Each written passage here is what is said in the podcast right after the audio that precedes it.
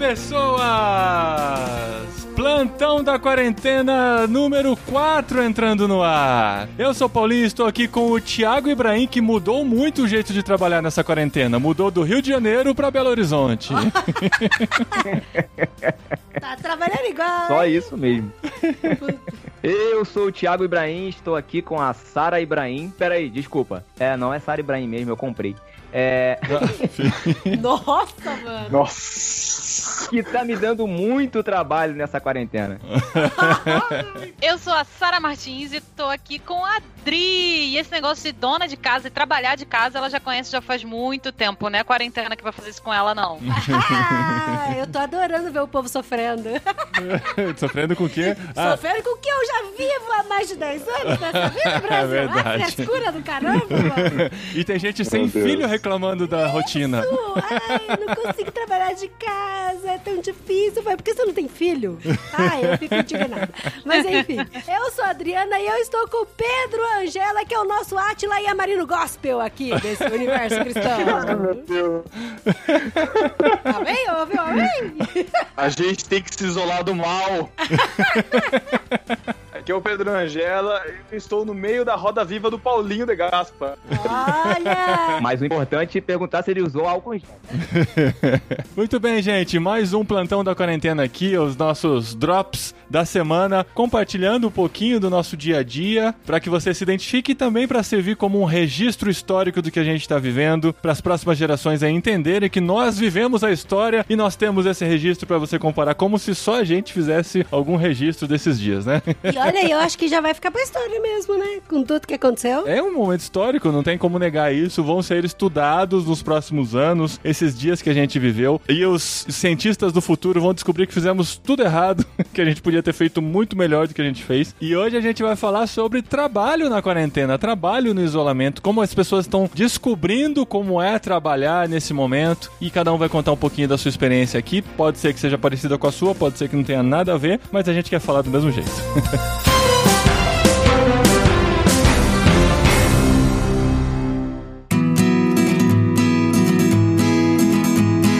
Muito bom, gente. Olha só. De nós cinco aqui, pelo menos três já faziam home office antes da quarentena, certo? Eu, a esposinha e o Thiago. Que na verdade significa que mudou muito pouco a nossa rotina nesses dias, somente incluiu a rotina das crianças, né? Que é mais ou menos como se nós estivéssemos de férias escolares com as crianças em casa. Sim, Com não, a diferença não. de que a gente não pode ir pro parque, não pode ir pra praia e tem que estudar com eles dentro de casa. É, né? então, porque além de home office, agora eu tô fazendo homeschooling, né? Olha só, quem diria como o mundo dá voltas, meus amigos. É verdade. A minha diferença aqui em casa é como se a minha esposa todos os dias fosse pro meu trabalho. É aquela coisa, né, de levar as crianças pro trabalho, né? Leva a esposa pro trabalho pra conhecer É, a rotina. E a Sara viveu algo muito especial, digamos assim, nesses dias de quarentena, porque ela tinha com seu esposo mudado de cidade por um novo emprego e algumas coisas aconteceram. Eu gostaria de começar o nosso podcast aqui com a Sara contando a sua história de sofrimento e de sabor de mel. Nossa, foi realmente uma trajetória que eu fiquei, senhor, e agora? O que, que eu faço da minha vida? Virou até matéria do. De que site? Do O Estadão? portal da UOL, né? Portal O do- UOL. Do UOL, e olha vai isso. sair outra. Vai sair outra? É, Qual? outro jornal me procurou pra contar a história. Olha só. Foi sofrido, gente. Foi e você vai sofrido. poder ouvir em áudio agora, exclusivo no podcastirmãos.com. Só pra explicar. Você e Thiago moravam no Rio, estavam lá com seus empregos, o Thiago trabalhando em home office, com a possibilidade de trabalhar de qualquer lugar, e surgiu a possibilidade de você ir pra Belo Horizonte com esse sotaque carioca maravilhoso. Caíram no meio de Minas Gerais e foram aí por causa do seu emprego, né, Sara? Que você conseguiu, fizeram uma mudança, mudaram de cidade, mudaram de casa, levaram as cachorrinhas, levaram os móveis e tal. Aconteceu tudo pra vocês chegarem numa nova cidade e começarem uma nova vida devido ao emprego que você conseguiu aí, né? Exatamente. A empresa me ligou, me ofereceu. Eu falei, tipo, ah, BH não. Falei, ah, vou testar meu meu nível, como é que eu tô, tinha mudado de área, eu falei, vou fazer entrevista. E no final eles me chamaram, falaram, não, a gente vai te ajudar no seu desenvolvimento profissional, isso, aquilo, outro, parece uma oferta muito boa. Eu vim, a gente veio na época do carnaval, e eu comecei a trabalhar dia 2. Então, assim, eu viemos uma semana antes de eu começar o trabalho. Uhum. E estando na cidade, com menos de um mês estando no trabalho, ainda no período de experiência, aconteceu isso tudo. A gente estava ouvindo sobre a quarentena, mas não sabia que ia impactar tanto. Eu tinha até feito um post no LinkedIn falando, poxa, comentei isso no programa, né? Pensem nas diaristas, nas pessoas que vão perder o trabalho e tal. Uhum. E com uma semana trabalhando de casa, me sentindo. Tem o livro do Foucault, Vigiar e Punir, que ele fala do panóptico, que é um, um sistema, um esquema muito interessante de vigilância. E eu me sentia vigiada por mim.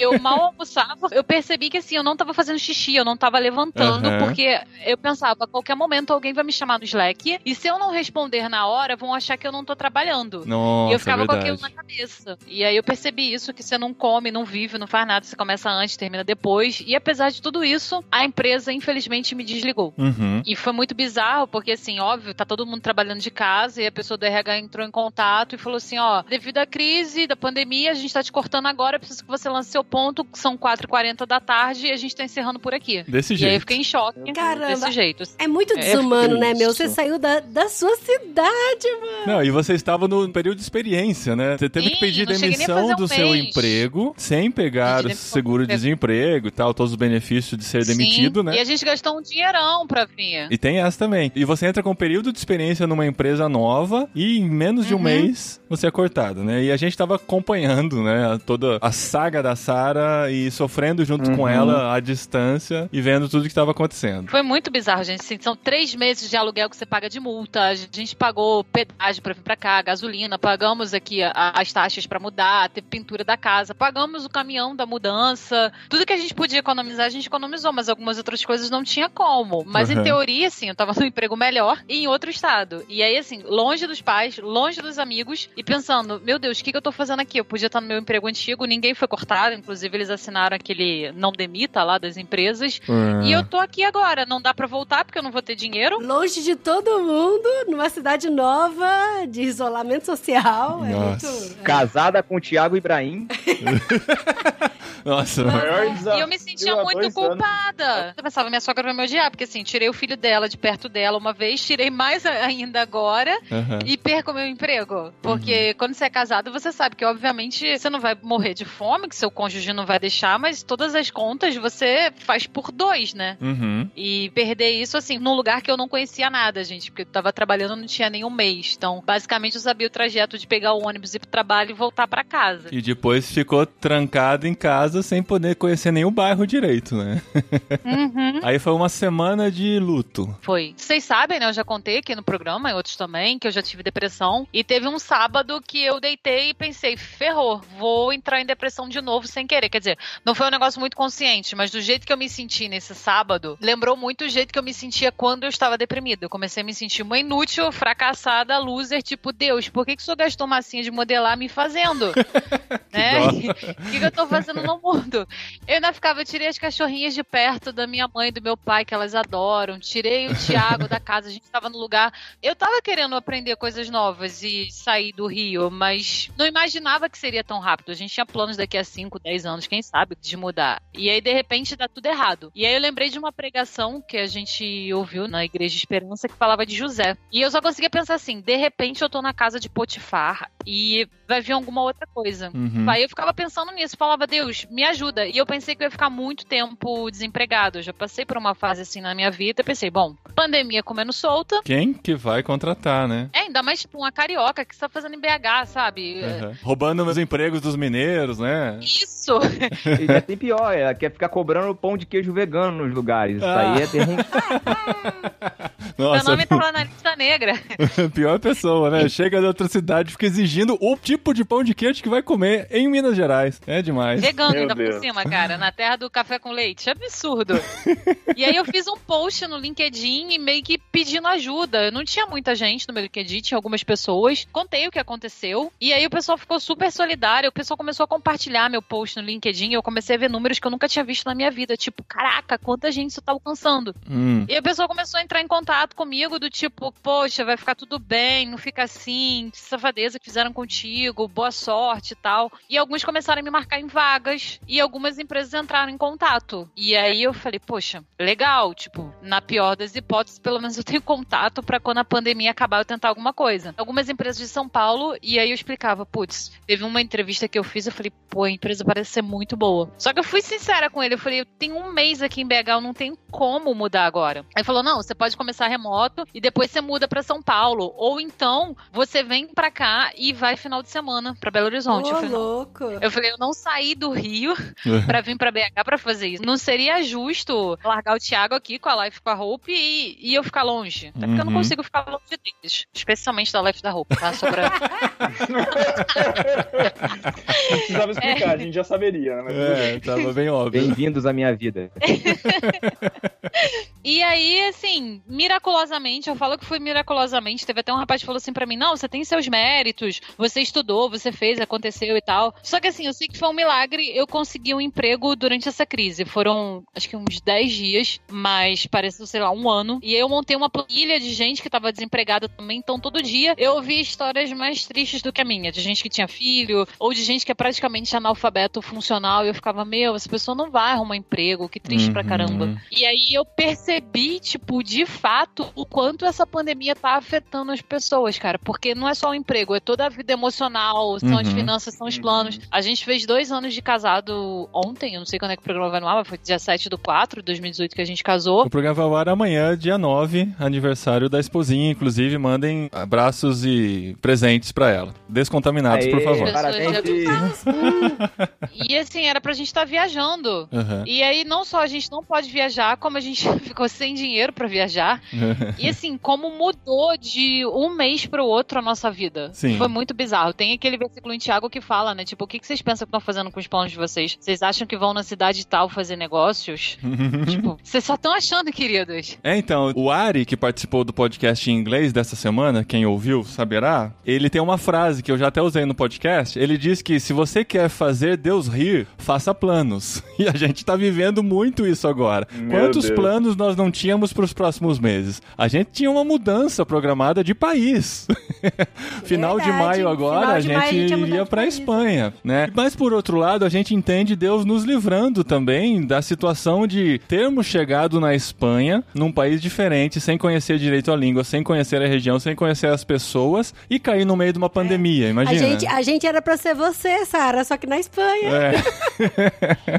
É, e numa Com situação pior, né? Porque lá tá morrendo muita gente. É. então, que é assim, Né? né? Que pode ser o que aconteça aqui nas próximas semanas, né? Estamos orando para que isso não aconteça. A gente começou a tomar atitudes muito antes do que a Espanha tomou e tal. Temos algo nosso favor, mas a gente sabe que tem muita gente que não está considerando toda a situação, principalmente por conta da questão financeira, né? Sim. Eu queria falar um pouco da minha experiência, até comparando com a experiência que a Sara teve no pouco tempo que ela trabalhou em home office, né? Agora ela conseguiu um emprego novo, vai continuar trabalhando em home office enquanto isso estiver rolando. Só que eu vou fazer três anos trabalhando em home office e na empresa que eu trabalho, a gente não tem essa parada que ela tem de, ai, algum momento alguém vai, Sim, vai me chamar verdade. e as pessoas vão achar que eu não tô fazendo nada, não sei o que, não sei o que lá. A empresa que eu trabalho já é o contrário. A gente já fica assim, cara, faz no teu tempo, relaxa. O importante é a gente fazer bem O feito. importante é, o é resultado, né? Resultado, Sim. exatamente. Sim, Eu sei sim. que essa E- não é a realidade de todo mundo. E quando você sai do escritório pra você trabalhar na sua casa, você precisa sim ter disciplina, você precisa Uhum. ter foco. É porque o que aconteceu, Tiago, é que muita gente migrou para o home office sem o planejamento para que isso acontecesse. Sim. Então É. o que está acontecendo é que as pessoas estão considerando como se elas estivessem trabalhando presencialmente, só que utilizando a internet para conectá-las. E a gente precisa entender que a, a forma de trabalho é diferente, né? O jeito de apresentar resultados, de medir resultados, Aham, de aham. comunicação. Completamente diferente. Por exemplo, eu sou coordenadora na minha área, né? Então, o que, que eu faço? Eu fiz o planejamento mensal e eu faço o planejamento semanal. O que, que a gente vai comunicar essa semana? Quais são todas as artes? Quais são todas as ações, todos os stories, tudo que a gente vai comunicar? Quais são as pessoas envolvidas com isso? Aí eu faço as reuniões pontuais com as equipes separadas e uma reunião geral com todo mundo da equipe que trabalha comigo. Comigo. Aí a gente vai produzindo e aí a gente usa ou o Trello, ou o Slack, ou o próprio grupo de WhatsApp, ou documentos compartilhados via Drive e lá a gente vai dando um update das nossas ações. Mas, por exemplo, eu não mando mensagem pro designer perguntando se ele tá online naquele tempo, entendeu? Uhum. Eu falo, ó, você tá online aí? Tá. Não, ele tem que entregar o trabalho pra mim até o final do dia, entendeu? Mas você já tem essa noção, né? Algumas pessoas trabalham em empresas que, assim, por exemplo, eu trabalhava numa empresa de TI. Muitos lugares que, apesar de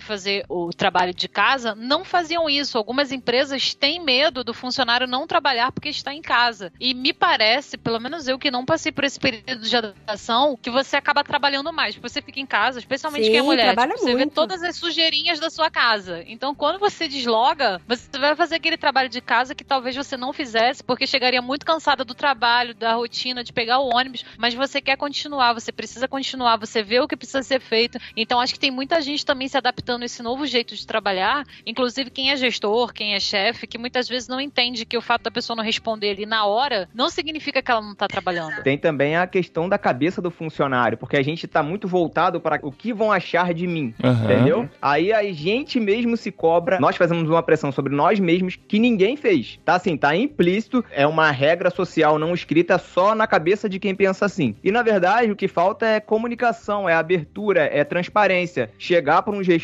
então quem trabalha, e até começar pela Sara, a dica é: chega pro gestor e conversa, explica pro cara, troca uma ideia com ele. Olha, trabalhar em casa, a gente acaba tendo isso, isso. o cara com certeza, ele vai entender o que tá acontecendo porque ele tá passando exatamente pela mesma coisa que você, que é funcionário, Aham, que é- aham. está debaixo dele, tá passando também, entendeu? Então, Thiago, eu acho que tem muito a ver com o gestor. Você matou a pau. Porque o que que acontece? Eu sou gestora, então eu trabalho com uma equipe. E o que que eu faço? Eu faço um planejamento e eu divido por áreas e eu tenho os deadlines onde todos eles têm que me responder de acordo com aqueles deadlines. O gestor, ele não pode deixar solto, entendeu? Porque daí, às vezes, o funcionário vai ficar na frente do computador enrolando, porque ele não tem o que fazer, entendeu? Ou então chega a demanda, sei lá, às três e meia da tarde que ele tem que entregar às cinco. E ele não consegue fazer isso em uma hora e meia, sabe? E acaba fazendo um tempo a mais. Então, assim, tem que trabalhar com resultados e tempos. Aí isso precisa muito partir do gestor. O que acontece é que eu vejo que tem muitos gestores que trabalham com projetos a longo prazo e aí o próprio funcionário tem que fazer o seu planejamento. E isso é uma coisa legal, porque o brasileiro ele é muito criativo, igual a gente falou no outro programa também, fazendo um comparativo com os espanhóis. O brasileiro ele é criativo, então ele consegue se organizar, consegue se planejar e dividir seu tempo. A única coisa assim, que realmente as pessoas não têm que se desesperar e elas têm que ser honestas com elas mesmas. É, o né? brasileiro é criativo, mas em geral não é muito organizado, né? Tem essa também. É. Então, pra você criar uma disciplina, você leva muito mais tempo do que um europeu, por exemplo. E outra coisa, passei por isso recentemente. Eu entendo também que, além da doença pairando aí na rua, tem o fantasma do desemprego também. Então, muitas pessoas. Teve gente que já veio me procurar e falou assim: ah, e se eu for demitido, o que, que eu faço? Querendo ou não, as pessoas estão se cobrando a mais. Eu vou entrar num trabalho novo com uma pressão em cima de mim que, assim, cara, eu preciso render. Quem foi admitido nessa época, ou quem já tem um trabalho, todo mundo sabe que algumas empresas está rolando demissão em massa, gente. Em massa. É. Tipo, tem várias startups, tem empresas assim que tá falindo, tá fechando. Não é uma, duas pessoas, não são dez pessoas, são centenas de pessoas perdendo o emprego. Então, assim, as pessoas também não querem ser demitidas. Então, por um lado, eu entendo, é muito legal essa adaptação, trabalhar de casa e tal. Mas sim, as pessoas estão com medo de perder o emprego e muitas delas vão ficar nessa paranoia até a pandemia passar. Uhum. E o pior, né? Como o desemprego tá sendo grande, tem muita gente boa agora no mercado Sim. disputando aquela vaga com você Sim. ou com quem está desempregado. Então a concorrência aumentou, né? Isso E muitas vagas estão fechadas, porque tem empresas que não vão contratar nesse período porque elas não sabem como é que vai estar a economia depois da crise. Então, assim, são fatores que a gente precisa levar em consideração também. É um tempo atípico, né? Tem uma empresa aqui de Belo Horizonte que demitiu 145 funcionários, até uma empresa parceira da empresa que eu trabalho. E assim, cara, é bem triste porque foi divulgada uma planilha com o nome e o cargo de todos os funcionários, assim. É muito triste isso, cara, porque realmente a situação vai ficar bem complicada e a gente vai precisar ter muita cabeça no lugar pra lidar com tudo isso que tá acontecendo.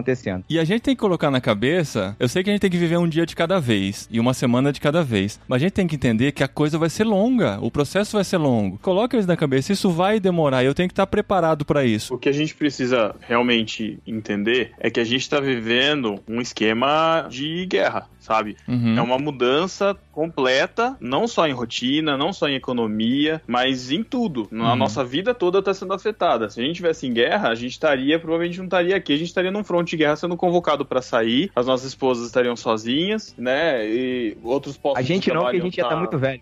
é, sei lá, né? Vai saber. né? Mas assim, é uma situação em que se a gente não virar a chavinha na cabeça, pra, ó, então beleza, sabe? Não vai ser mais como é antes. Inclusive, recomendo assistir lá o Atila no Roda Viva da Cultura. O negócio não vai passar tão rápido assim, né? Talvez tenha que ter outros períodos de quarentena, de ida e volta. Não é algo simples, não é algo passageiro, é uma mudança de paradigma. Uhum. Como é um vírus novo, como é algo que a gente não tem memória imunológica, não tem nada no organismo assim que a gente consiga, como teve o H1N1, que é um tipo de gripe, né, e diante de tantas outras vacinas, é uma questão de longo prazo a gente tentar evitar se contaminar, né, para poder conseguir atender tudo. É uma situação nova, é uma doença nova, a gente não sabe ainda o remédio, não tem tempo de testar ainda todos os fatores para medicamentos, tudo que está sendo feito agora é tipo coisa de socorrista, sabe? De não é socorrista que fala, de brigadista. Emergencial. Sabe? É atendimento emergencial. Tipo, a gente tá jogando o extintor na base da chama, mas a chama tá muito grande e a gente tá- não sabe o que a gente tá fazendo. O que a gente sabe é que o isolamento funciona. É a única coisa que a gente sabe, que o isolamento funciona. E que a gente tem que tomar os cuidados pra matar o vírus se ele tiver com contato com o nosso corpo. Isso é o que a gente tem com certeza de como evitar. Agora, que a economia vai zoar? Vai. Agora é melhor que a economia zoe com todo mundo vivo do que com um monte de gente morta, um monte de gente doente e passando por tantos outros traumas aí na população, né? Uhum. Essa analogia que o Pedro usou do incêndio é perfeita nisso aí. Eu fiz brigada de incêndio, aí lá eles falam do triângulo do fogo, né? Que é o combustível, o comburente e a fonte de calor. Pra você acabar com o incêndio, você tira uma das, desses elementos da equação. E a quarentena ou o isolamento social é exatamente isso, é tirar um dos componentes dessa equação. Que aí, como a gente não sabe combater ainda, faz com que o vírus ele não se espalhe. Por isso a importância tão grande das pessoas entenderem que ficar em casa é primordial nesse primeiro momento. A diferença da questão dos primeiros socorros ao fogo, do brigadista, Tiago, é que quando a gente faz a brigada, a gente aprende que o primeiro que a gente tem que salvar é a gente mesmo. Nesse caso, quando a gente tá salvando a gente mesmo, a gente tá salvando o outro. Se a gente não tá se ajudando nisso, a gente tá prejudicando o outro, né? Então, nessa situação, a gente tem que pensar que se eu tô me sacrificando pelo fogo, eu não tô sacrificando só a mim, tô sacrificando a muitas outras pessoas que estão junto comigo.